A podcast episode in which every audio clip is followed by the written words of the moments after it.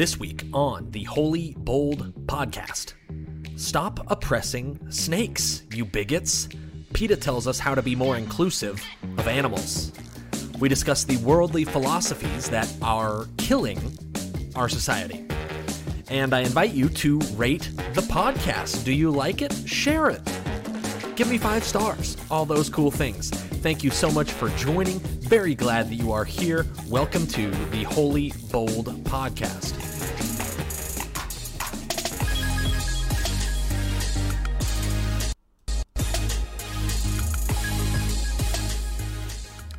Welcome, welcome, welcome. As I said, this is the Holy Bold Podcast. I am so glad that you are tuned in. And this really is sort of the first kind of regular episode of the podcast. Up until now, each of our main episodes have been walking through what I mean by the terminology holy and bold. So, you know, that obviously that's the title of the podcast, Holy Bold Podcast. And so I wanted to describe in those first 4 episodes what exactly I mean by those things. And so we talked about holiness in 2 episodes, God's holiness. Then we talked about man's holiness in an episode. And then we talked about boldness in an episode. And so we've kind of walked through those things now. And so hopefully by this point, if you've listened to those, you mostly understand where I'm coming from and kind of my point of view. And from here on out, we're just kind of on to our regularly scheduled programming, you know, just kind of the normal stuff that we will be addressing on this podcast on a regular basis. And of course, we're going to try to come at all of these various topics, the things that will come up through a Christian, bold, holy sort of mindset. But we're not just going to exclusively talk only about holiness and boldness. And so this week, we're kicking things off with what probably will come across as a relatively weird topic. But before we get that, I want to get there. I want to tell you a little bit about just kind of the format of the podcast going forward. So each episode, I will have a main segment that I'll be focusing on.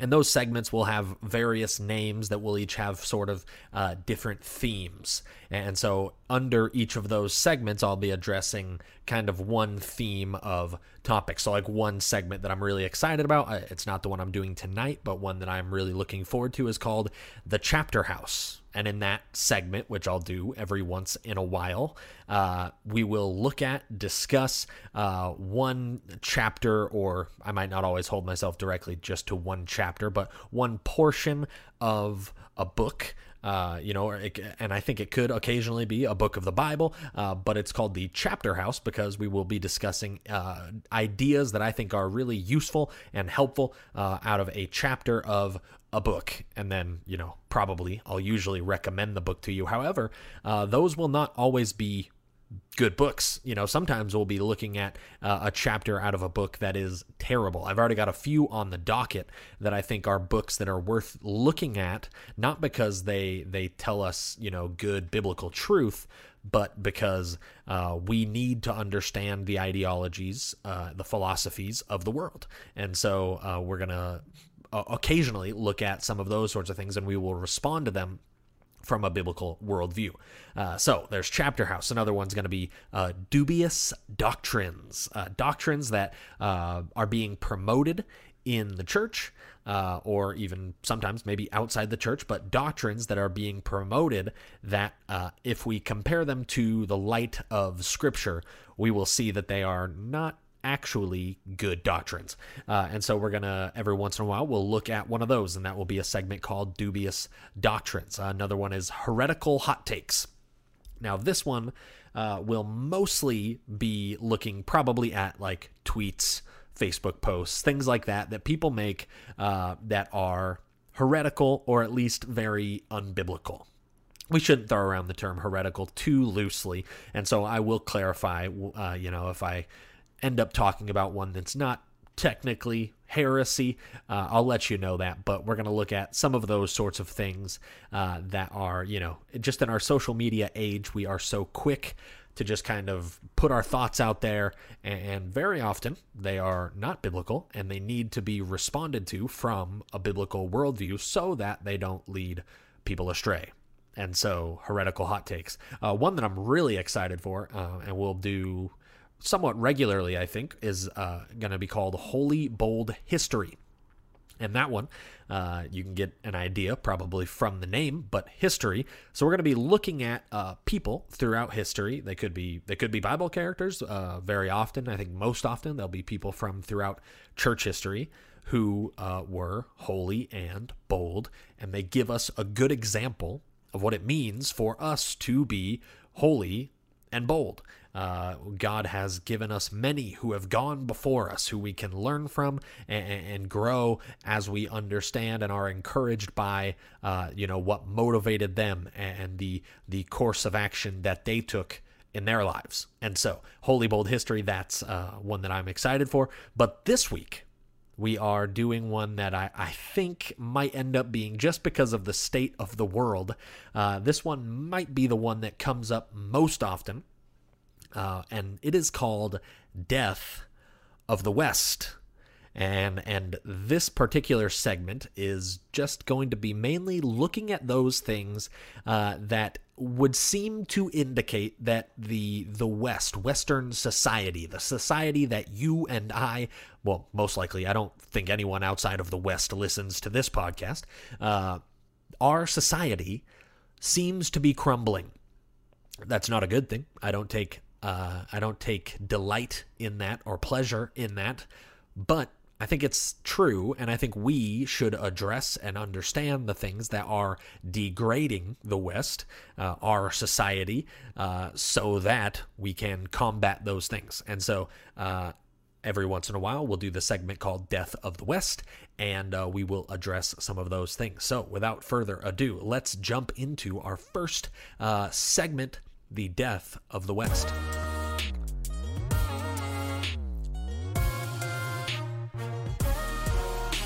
So, as I mentioned in the introduction, we are going to be addressing in this episode of The Death of the West a tweet that came from PETA. I mentioned that PETA has been telling us to stop oppressing the snakes.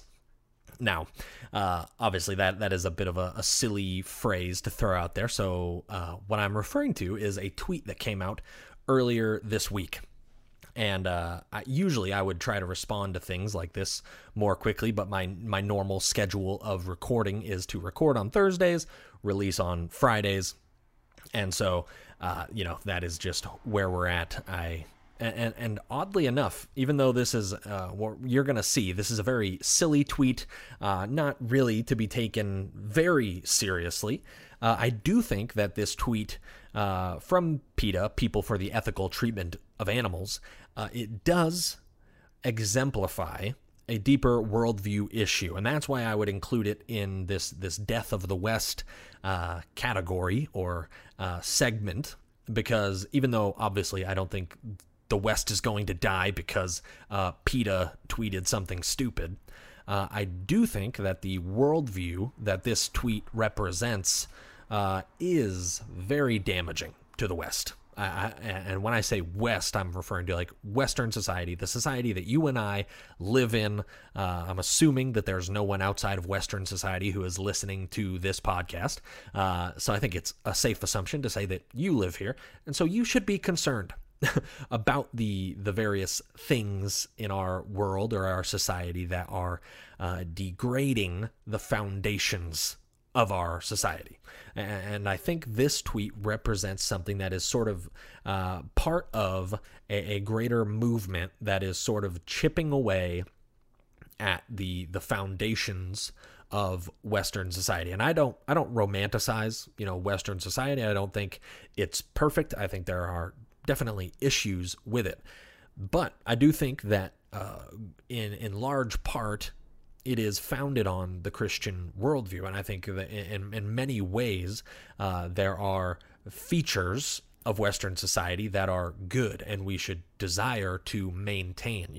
Even Jeremiah, when he writes to the exiles in Babylon, he tells them to pray for the peace of the city where God has taken you. Well, they were exiles in a hostile empire, and God told them to pray for that empire, you know?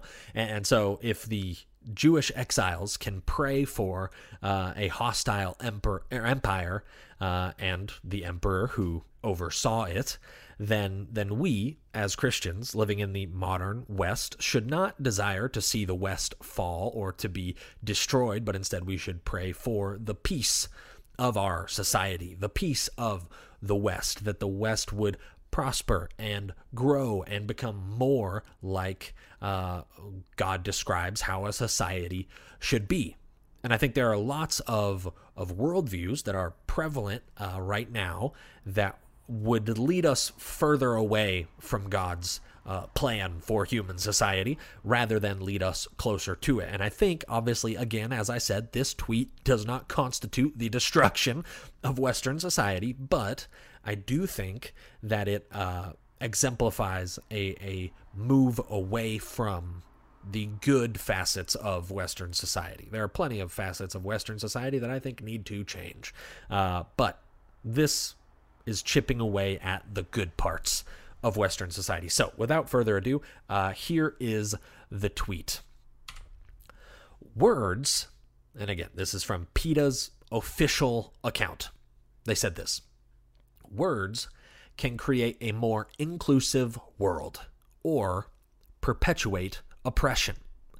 Calling someone an animal as an insult reinforces the myth that humans are superior to other animals and justified in violating them. Stand up for justice by rejecting supremacist language. And then they gave us, maybe you've already seen this, they gave us a helpful chart to give us kind of substitutes. So rather, you know, than calling somebody the name of an animal as an insult, they give you a different term to use instead of the name of the animal. So let's look at this chart, mainly just because it's silly. We're not going to get a lot of philosophical depth out of this chart, be forewarned. Here's the chart. So it says, using animals as insults perpetuates speciesism. So, of course, they are kind of latching on to the prominent ideology of our day, where if you just throw ism on the end of anything, obviously that's a bad thing that only backwards, you know, Christian folk would do, and it's bad and you shouldn't do it. So they say speciesism. And interesting. The term speciesism, it sounds like a newfangled, you know, they just put it together in order to kind of fit in with the modern social justice movement. And I do think that is generally why they're using it. But it actually goes all the way back to, I believe it was a 1975 or 76 book. I'm blanking on which of those 2 years it is, by Peter Singer, called Animal Liberation. And this is actually the book that the founder of PETA read, that kind of led her to found PETA. So this book is very important, and this book is the first place where the term speciesism is used. And so this book is all about animal liberation. It's about animal, well, it's funny because the author who wrote it actually, I guess, rejects the idea of animal rights because he rejects the whole concept of rights. I'm not going to get into the philosophical depths. I don't actually know all of them, of why this guy rejects the idea of rights, but he does think that animals, you know, should be treated well, and obviously Christians don't disagree with that. You should treat animals well, but he popularized in his book Animal Liberation this phrase speciesism, and of course the phrase is kind of meant to relate to, or it's analogous to the phrase racism. So race, you know, ism is the idea that one so-called race. I don't really think there are multiple races. There's a human race, and then within that there are ethnicities. But, you know, in common parlance, the term racism is meant to describe somebody who thinks that because they are a certain race or ethnicity, they are better, or that specifically that another race or ethnicity is, you know, inferior.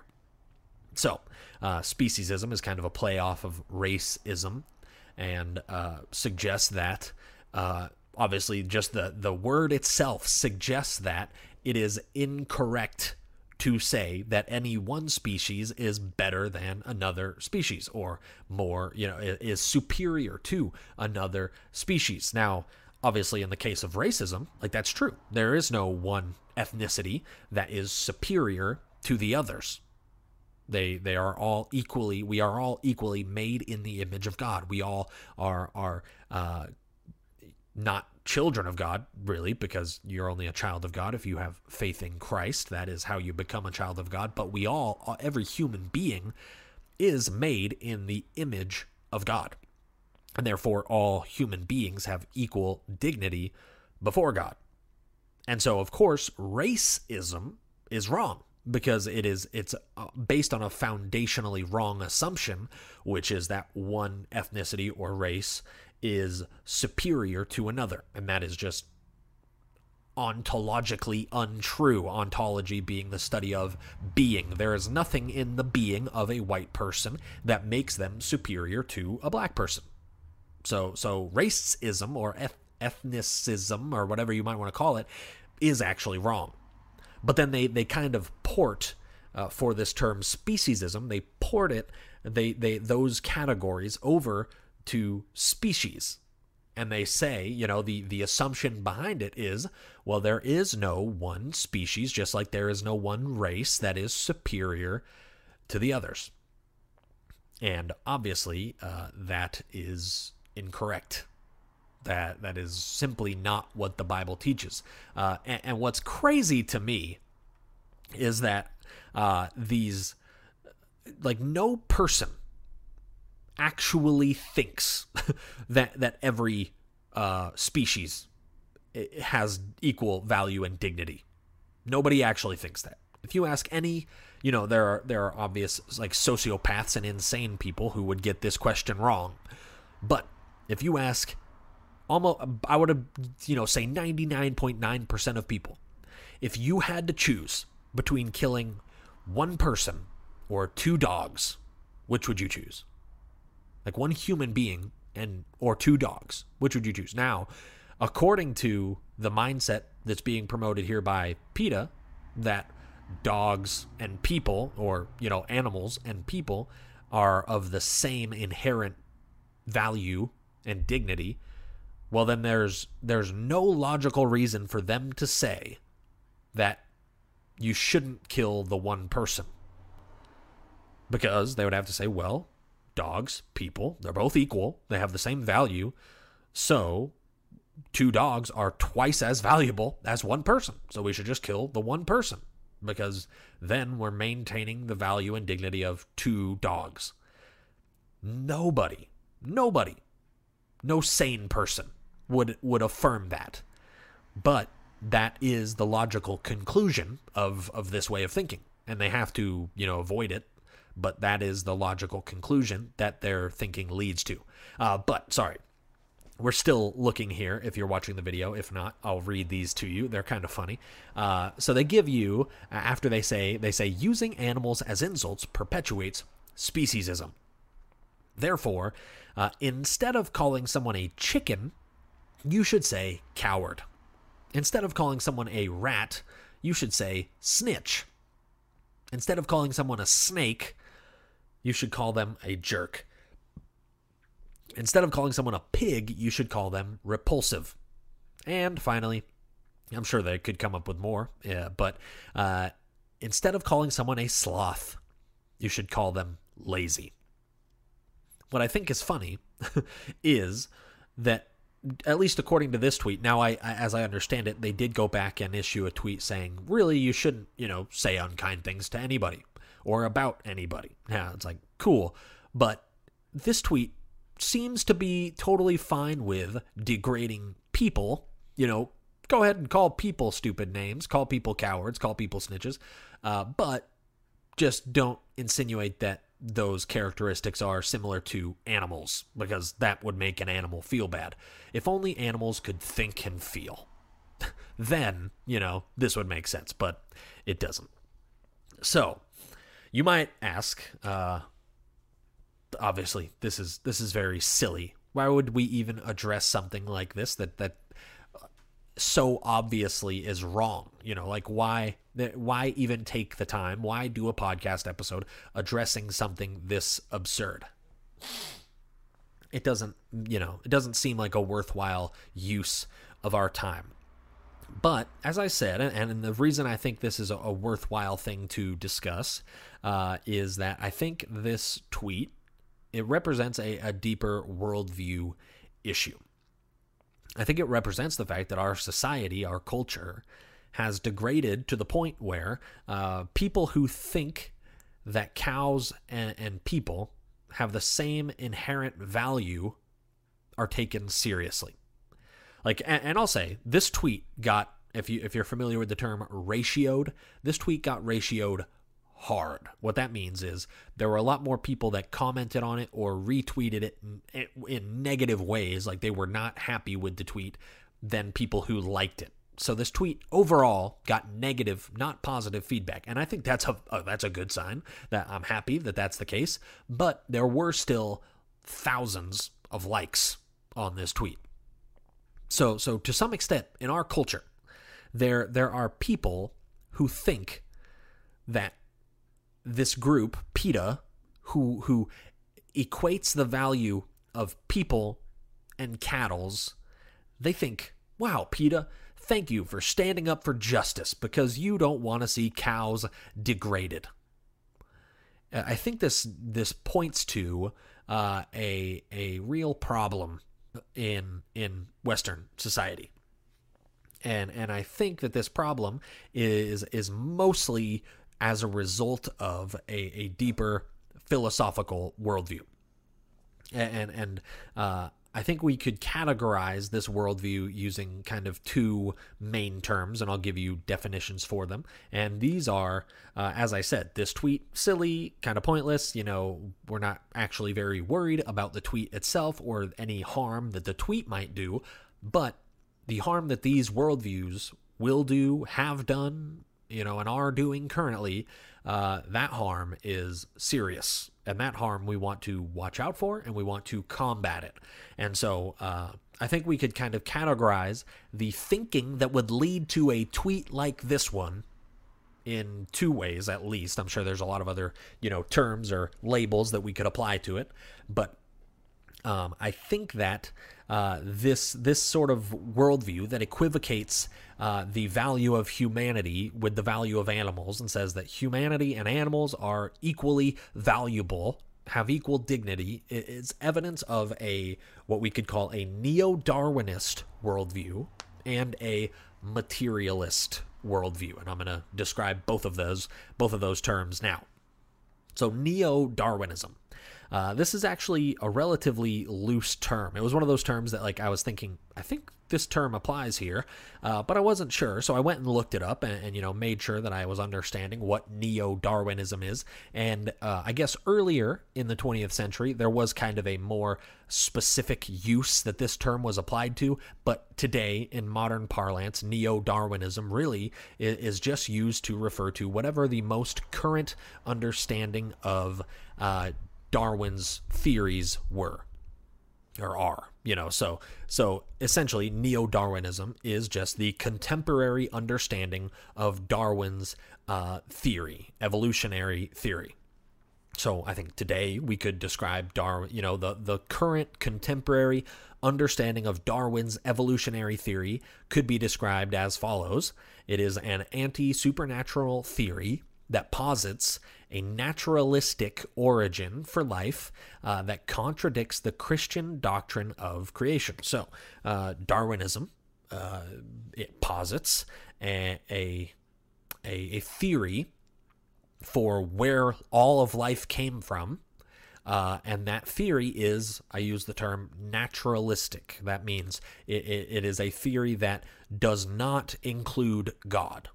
It does not affirm the idea that God is responsible for creation and responsible for life.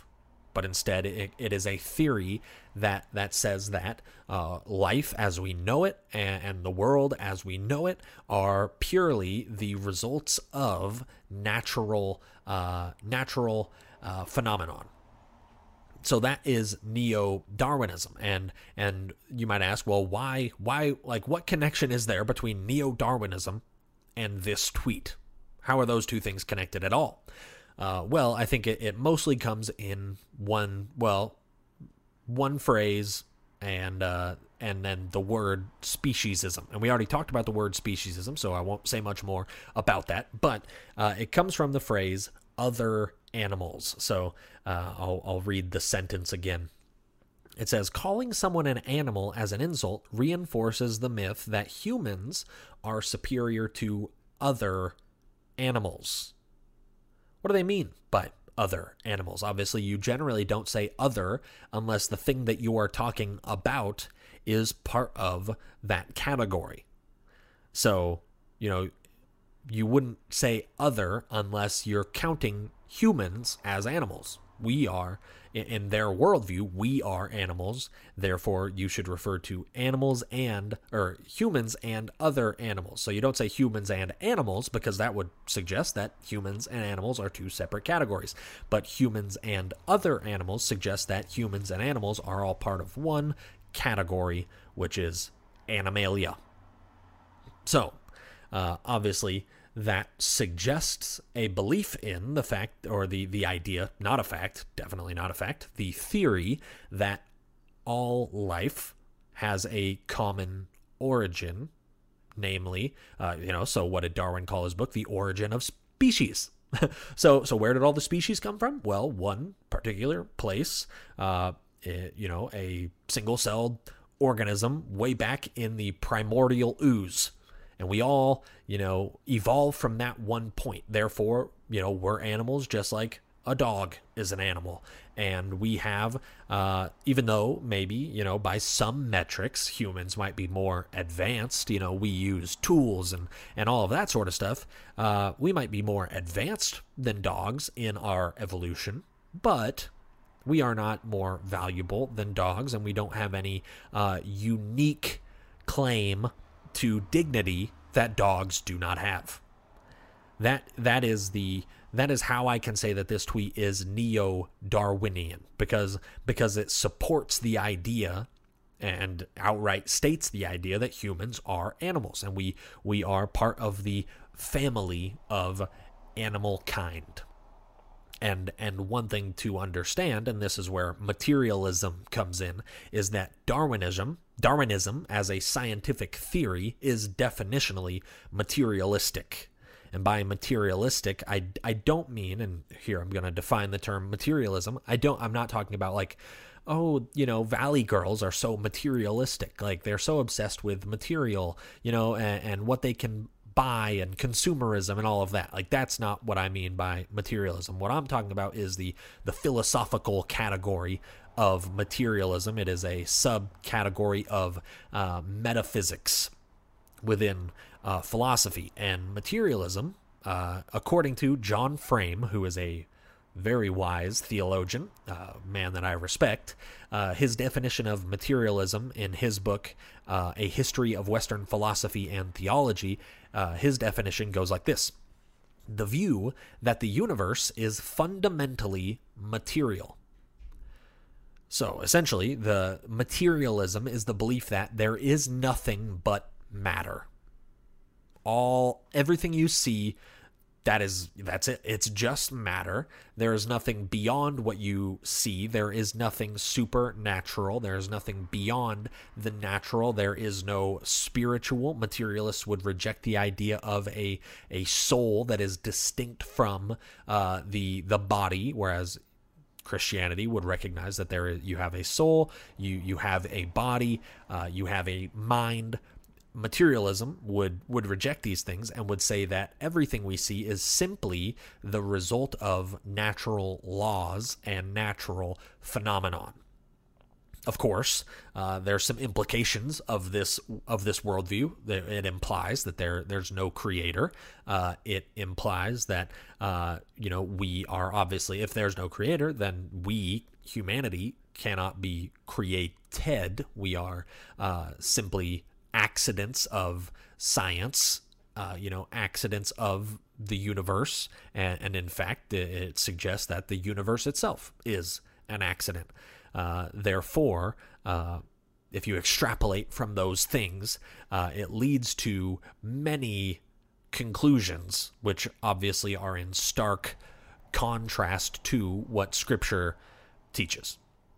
At this point, you might be thinking, TJ, this is a silly tweet. I think you might be reading a little bit too much into it. And honestly, maybe. You might be right. But I do think that it's really helpful for us to examine the non-Christian worldview. If we want to be able to combat it, if we want to be able to be bold, if we want to be able to approach the world and show them why their worldview is wrong and ours is right, well, then it is really helpful if you understand their worldview. And I think this neo-Darwin or neo-Darwinist materialist worldview is pretty common today. I would say there's actually probably a lot more people who, would call themselves vaguely spiritual, but there's definitely a fair amount of people who would put themselves in this category of, they're evolutionary. They believe in evolution. They hold to a materialistic metaphysic of the world. They think that everything is simply material. And so it's helpful for us to examine and understand and to prepare ourselves to, rebuke or debate this sort of worldview. I think a good example of this, and I talked about this, I think a little bit in the last episode, but when Paul is in the Areopagus in Acts chapter 17, a lot of people point out the fact that he quotes the philosophers of the Greeks. And a lot of people point that out and say, look, like Paul was trying to connect with them. And, maybe to some extent that's true, but I think really what he was doing in that instance was he was using that kind of as a portal to get into the conversation with them. And he was showing them, look, I know what you believe. I'm not just coming in here and ignorantly, but I do know what you believe, and here is why what you believe is wrong. And I think we as Christians need to be able to do that. If we cannot articulate the non-Christian worldviews, then it's very hard to interact with them and to explain to the people who hold them why those worldviews are incorrect. So, thinking about all this, there's really two things that I want to discuss. One of those is kind of we're going to look at just the end results of the neo-Darwinian materialist worldview. So we're going to look at the effects of that worldview on morality, on human dignity, on human responsibility, these sorts of things. And then we're going to look at the inconsistency of making moral claims from a neo-Darwinian materialist worldview. It is highly inconsistent to insist on moral, evil or moral good, to even suggest those categories if you are a neo-Darwinian materialist.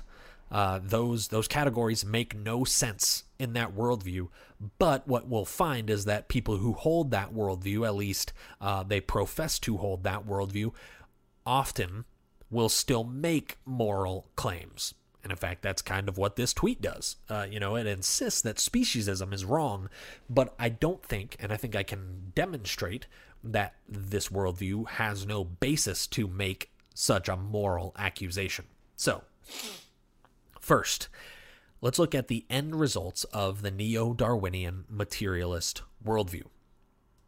I think the first and probably most important thing that we see among people who hold this view and the ramifications of this view is that it devalues human life. This viewpoint, it devalues human life. And the reason that it does that is because it rejects the Imago Dei. The Imago Dei is a theological phrase that we have pulled out of Genesis chapter 1, verse 26. You are probably familiar with this passage, but here it is. I'm going to read it because this phrase, Imago Dei, comes right out of the passage. So this is, of course, Genesis 1 is the creation account, and this is the creation of man. It goes like this. Then God said, let us make man in our image, after our likeness, and let them have dominion over the fish of the sea, and over the birds of the heavens, and over the livestock, and over all the earth, and over every creeping thing that creeps on the earth.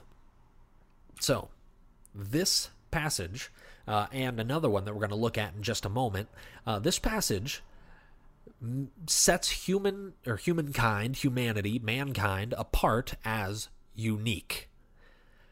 Why? Well, because mankind is made in the image of God himself. No other creature. We are all creatures, but no other creature apart from man was made in the image of God. And no other creature apart from man was given the dominion that man was given. God says, let them have dominion over, and then makes a list that includes all the rest of creatures. Every other creature is under the dominion of mankind. So we see that mankind is uniquely formed. We are made in God's image, and other creatures are not, and we are uniquely gifted in that we have been given the gift or the responsibility of dominion over the rest of creation. And what we see in this worldview that rejects the Imago Dei and rejects the Dei himself, God, Imago Dei means the image of God, Dei being, I believe, Latin for God, and Imago, obviously, Latin for image. When they reject the Imago Dei, they are literally dehumanizing mankind. You know, they are stripping mankind of what makes us human, what makes us who we are, and therefore they are dehumanizing us. And it's so funny because so much of our society right now is very kind of enamored, in a sense, and in like the negative sense, I guess, with this idea of dehumanizing, and that they are obsessed with the idea of dehumanization, and they hate it. You know, so that's, you know, they make claims that, you know, everyone's racist and racism is bad because it's what? Dehumanizing. Well, it's funny because the whole atheistic, the whole Darwinistic worldview is dehumanizing in the truest sense of the term, in that it strips humanity of the thing that makes it valuable. It strips humanity of the thing that gives humanity value. And so the logical leap from saying that people have equal value with cattle to treating people as cattle is not a great leap. That's not a big chasm to jump across. When you have the rhetoric that people and animals are equally valuable, it's not a big jump to go from treating people to as animals. You cease, once you decrease the value in your rhetoric and in your philosophy, in your science, you know, and when you decide based on whatever presuppositions or pre-commitments that you have that humans are equally valuable to animals, it doesn't take long before you start to treat people like animals. And I think we see this so clearly in the instance of abortion. This is not, you know, this is not just an accusation to say, like, only non-Christians get abortions. Like, nope, I understand that Christians make this error as well. They make this grievous sin. They commit this murder as well. But at least the Christian worldview, cannot consistently support the idea of abortion. But the Darwinistic, materialistic worldview has no issue with abortion. And that's why I think you see the left, which obviously is far more atheistic, far less Christian than the right.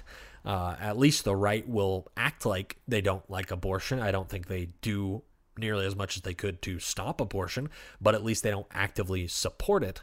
Whereas the left actively champions abortion because they have a godless worldview. They have a worldview that rejects the idea of the Imago Dei, and out of that rejection, they have the what they understand to be the freedom to treat people like cattle. Well, what do you do with cattle?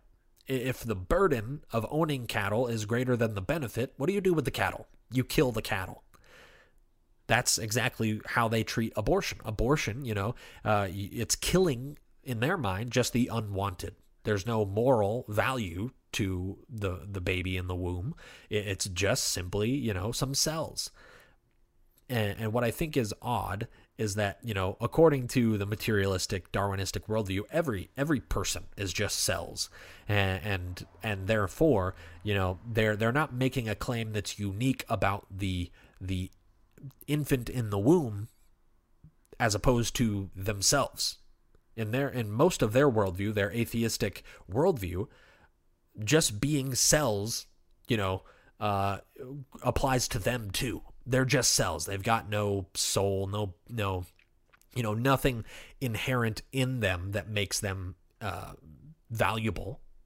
They're just cells, just like the baby that they're murdering. So again, it's just a very inconsistent worldview. And it is literally, in the truest sense of the term, it is dehumanizing. So that is, I think, the first and probably one that we see very often, one of the end results of the neo-Darwinian materialist worldview. But I do think that there's another one, and it's very connected to the first, but rejection of the Imago Dei. So rejection of the image of God always either leads to or results from a rejection of the Dei, God himself. So there's another passage I wanted to read. It's Psalm 8, verses 3-8. It goes like this. When I look at your heavens, the work of your fingers, the moon and the stars which you have set in place, what is man that you are mindful of him? And the Son of Man that you care for him. Yet you have made him a little lower than the heavenly beings, and crowned him with glory and honor. You have given him dominion over the works of your hands. You have put all things under his feet, all sheep and oxen, also the beasts of the field, and the birds of the heavens, and the fish of the sea, whatever passes along the paths of the seas. So something that you'll notice when you look at both this passage, which talks about the relationship between man and creatures and man and God, both of these passages that address the dignity of mankind, Psalm 8, verses 3-8, and Genesis 1:26, both of these passages, they don't begin by discussing man, but they begin by discussing God. So in the Genesis passage, it said, God said, let us create man in whose image? Our image. In whose likeness? Our likeness. So this whole, the dignity of mankind begins with God, and it is rooted purely in the fact that we are created in his image. And if we are not created in his image, then we have no unique dignity apart from anything else.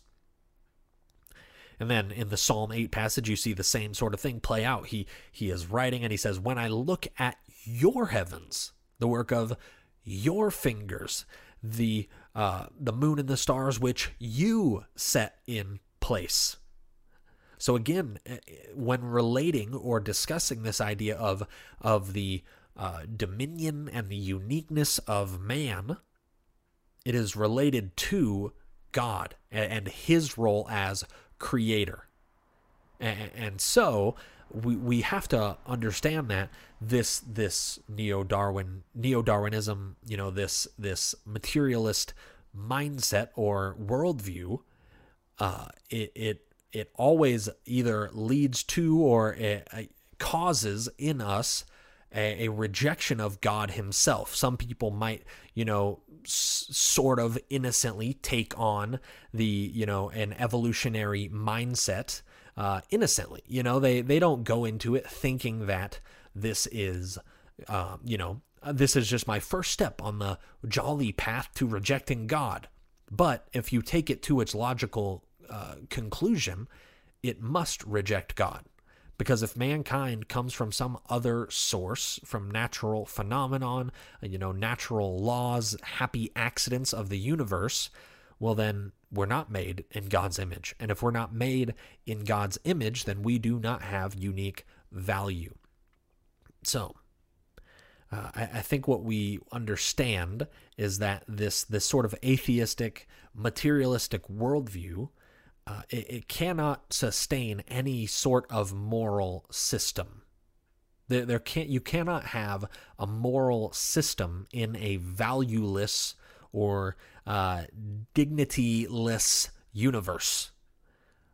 Morality comes from morality is in respect to the value or dignity of persons. And if people do not have value and dignity, then there cannot be morality. So that brings us to, and I'm going to discuss that a little more because I know that's a bit of a claim to make. And so we're going to discuss that a little bit more in the next few minutes. So the second, you know, main thing that I wanted to talk about in this podcast episode is the inconsistency of making any moral claims from within the neo-Darwinian materialist worldview. So I should say, this is a great area of inconsistency for atheists and materialists, because every human being makes moral claims. All of us do.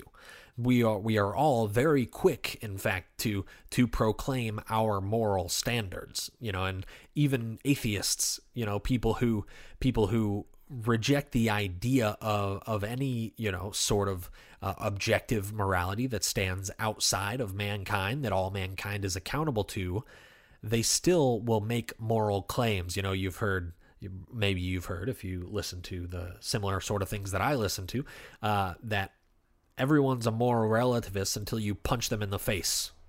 Then they're very quick to make a moral claim about how wrong that action was. And they, you know, have to justify that somehow. And the problem is that from within the neo-Darwinian materialist worldview, you cannot justify a consistent basis for morality. And I'm going to give you three sort of reasons why that is the case, or really two reasons why that's the case, and then one spot where they are just inconsistent with their own neo-Darwinian worldview.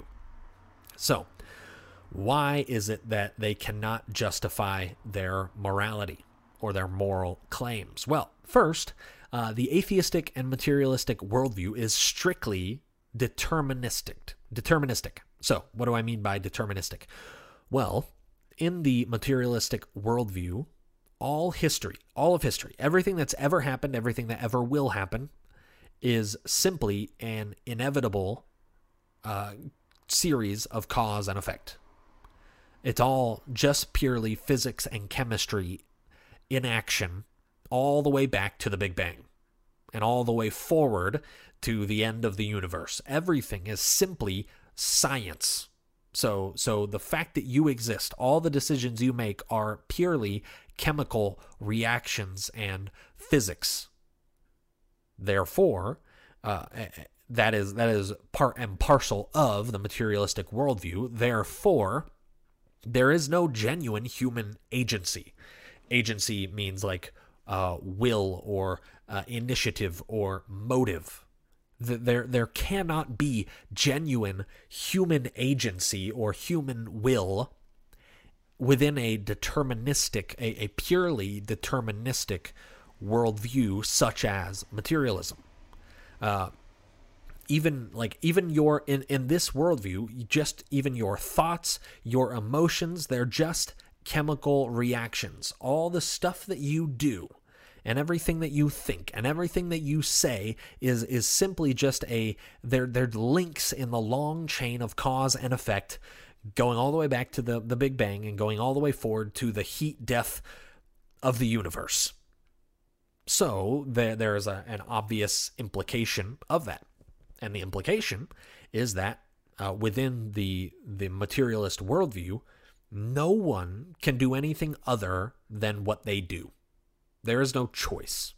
Willpower is a myth in the materialist worldview. There is no soul. There is no mind.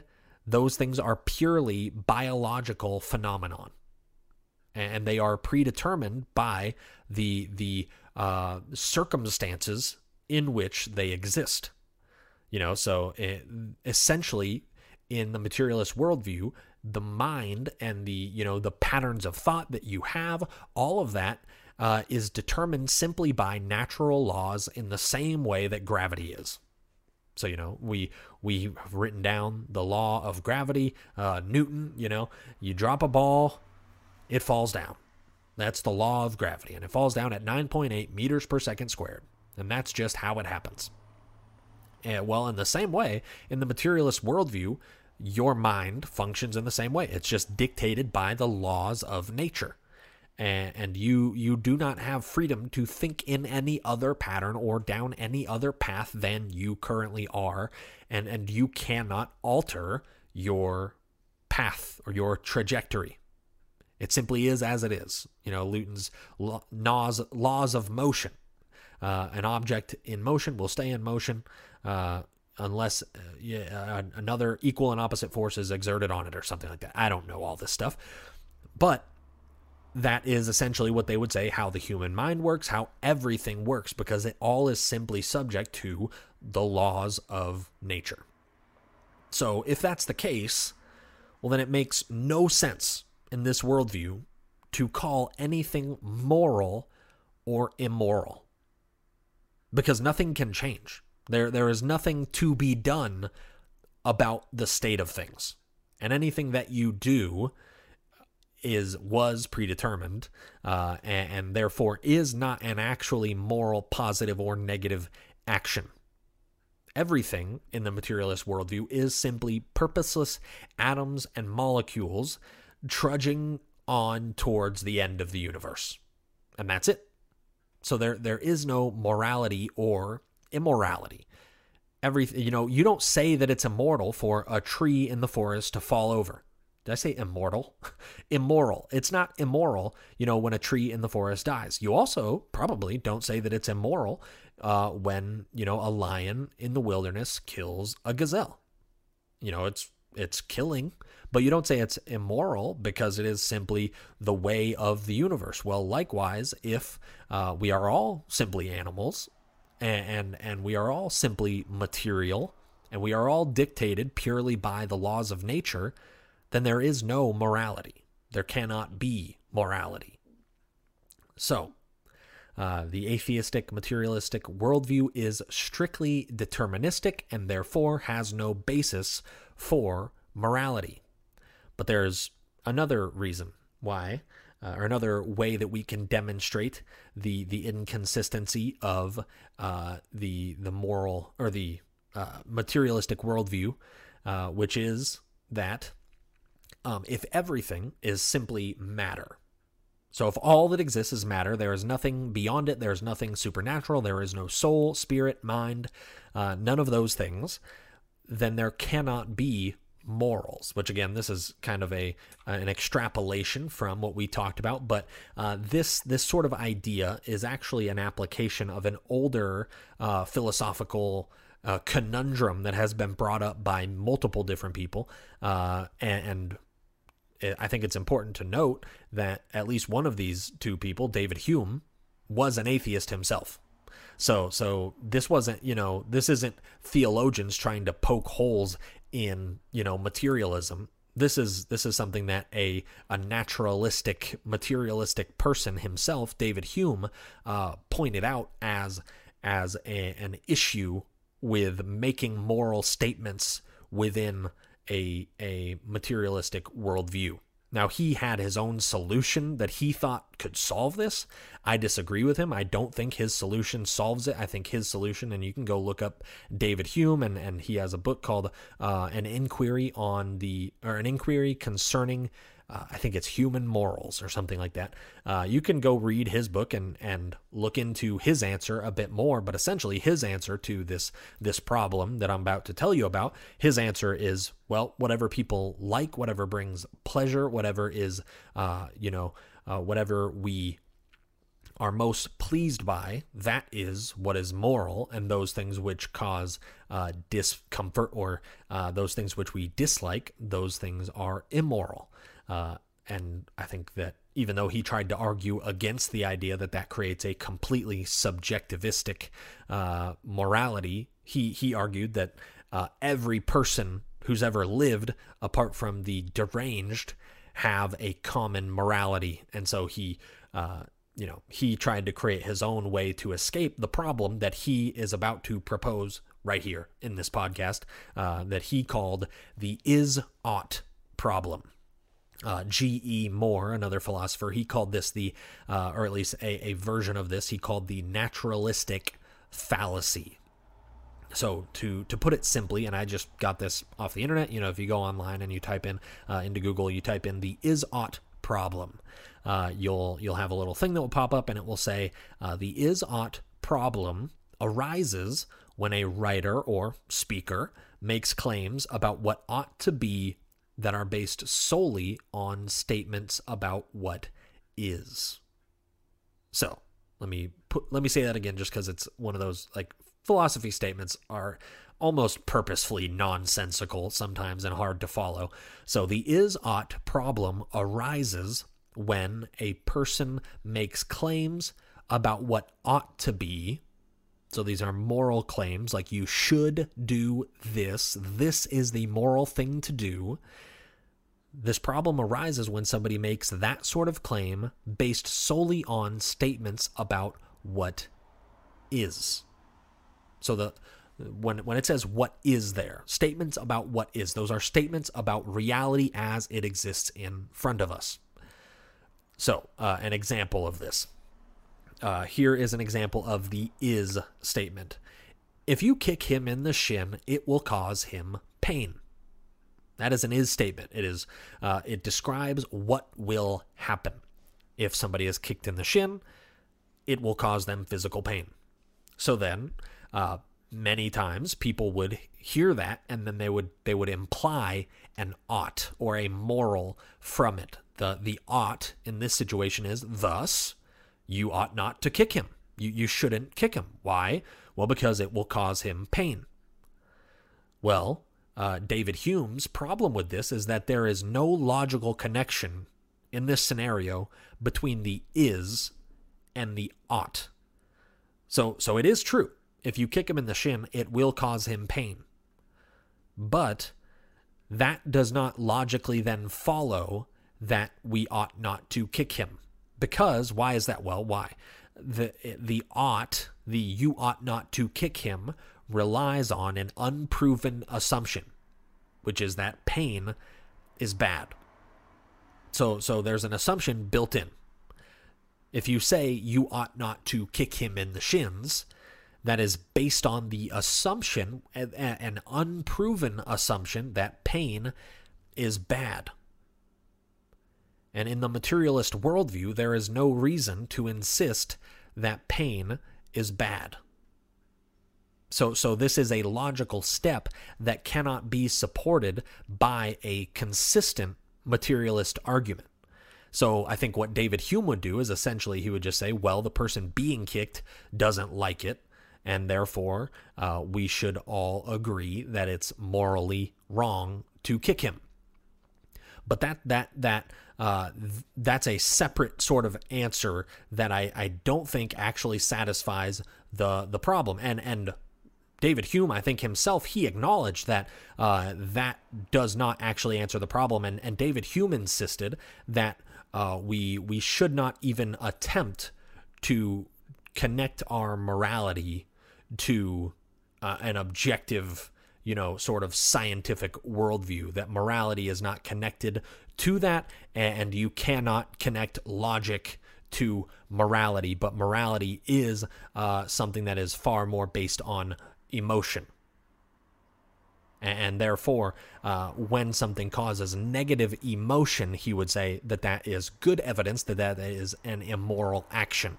But he does not connect morality with logic. And the reason he doesn't do that is because of this problem. Because he recognizes that within the materialistic worldview, there is no, you know, in this example, there's no reason to insist in a materialist worldview that pain in and of itself is a bad thing. There's no reason to insist that pain should be, there's no reason to insist that pain should be avoided. And that is very clear, even if you go back to the deterministic thing that I talked about before. If everything is simply unfolding in the only way that it possibly can, then the pain is not something that has any moral value. Therefore, there's no logical reason to assume or to claim that pain should be avoided. But then there are some people that take the philosophical mode of the utilitarian view of morality, which is that, well, if he won't like being kicked, then you shouldn't kick him, because morality should simply be based on if somebody likes it or doesn't like the thing that you're doing. But even that is still kind of offset by the fact that the person doing the kicking probably likes it. You know, so in the utilitarian view of morality, it is kind of a greatest good sort of idea. So it's whatever achieves the greatest good, the greatest amount of pleasure, or the greatest amount of satisfaction. That is what is moral, and that is what we should strive for, and that is what dictates whether or not something is moral. So if doing something leads to the greater overall satisfaction or pleasure of the society, well then, that is a moral thing to do. Well, if you use that sort of morality, which I think many people today, even, you know, non-atheists use, a lot of Christians even sort of fall into this mindset. And that's why so many Christians affirm LGBTQ people, because they think misguidedly, you know, that affirming them, you know, makes them feel better. And overall, making people feel better is for their own good, and it is for the good of society. And therefore, it is morally right to affirm LGBTQ people. So it's a utilitarian kind of argument there. But think about the kicking example again, you know, just kind of a very clear elementary level example. In that example, obviously the person who's being kicked probably doesn't think that him being kicked is for the good of society, but the person doing the kicking likes it. The person doing the kicking is, I think it's safe to assume, finds the kicking pretty cathartic. They enjoy it. They're doing the kicking for a reason, and maybe they think that, you know, that they're exercising justice. You know, this person deserves a good kick in the shin, and so it's going to teach them a lesson, which is going to be for the good of society, because maybe this person will stop being such a dingus in the future, and society will be bettered by that. So, from the utilitarian view of morality, you know, there's no reason to assume that violence, like a good old shin kick, is a negative thing.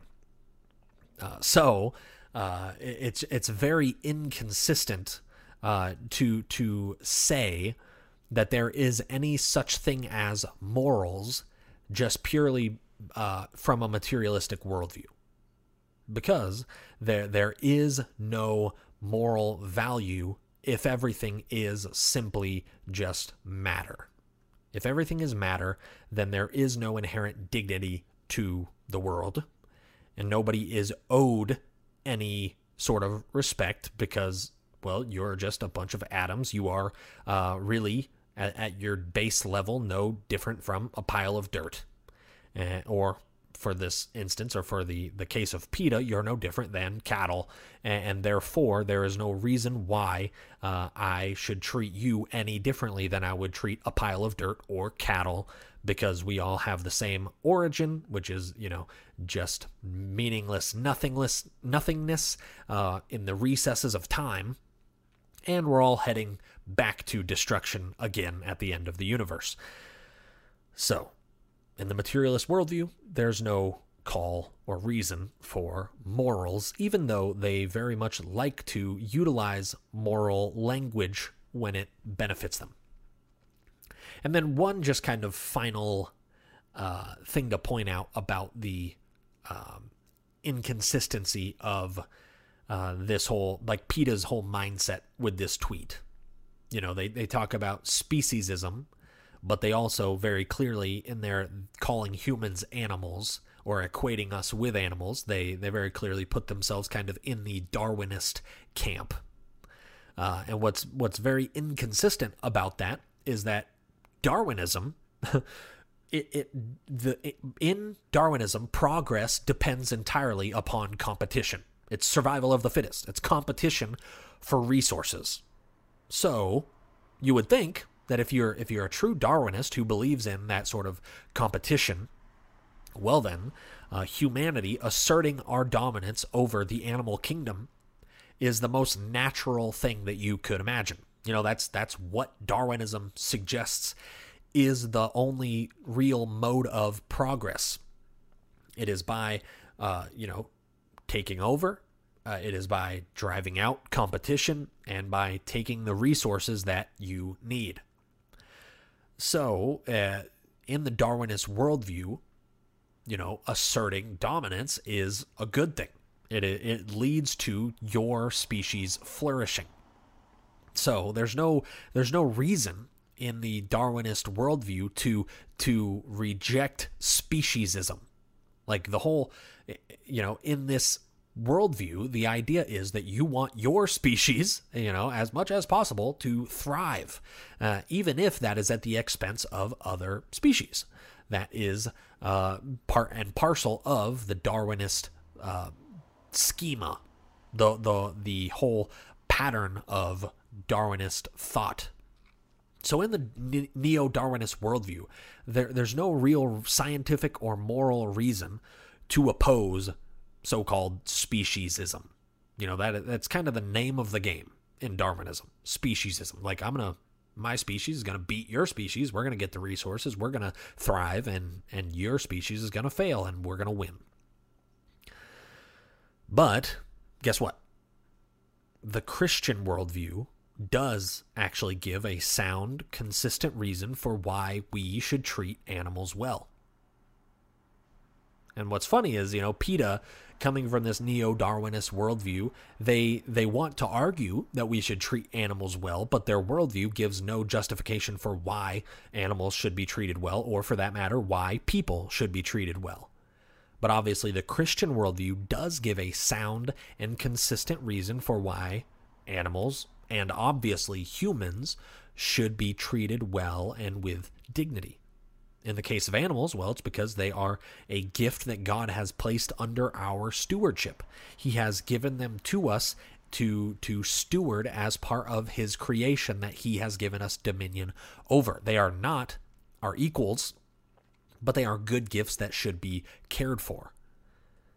But then obviously with humans, we treat mankind with dignity, because they are made in the image of God, in the image of our Creator. I love this. I think it's in like James 3 or 4.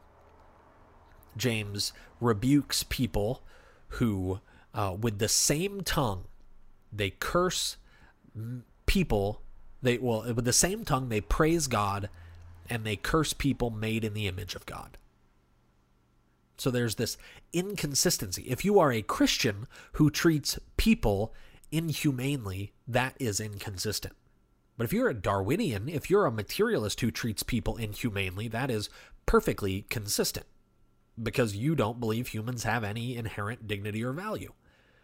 But Christians, we have a worldview that can support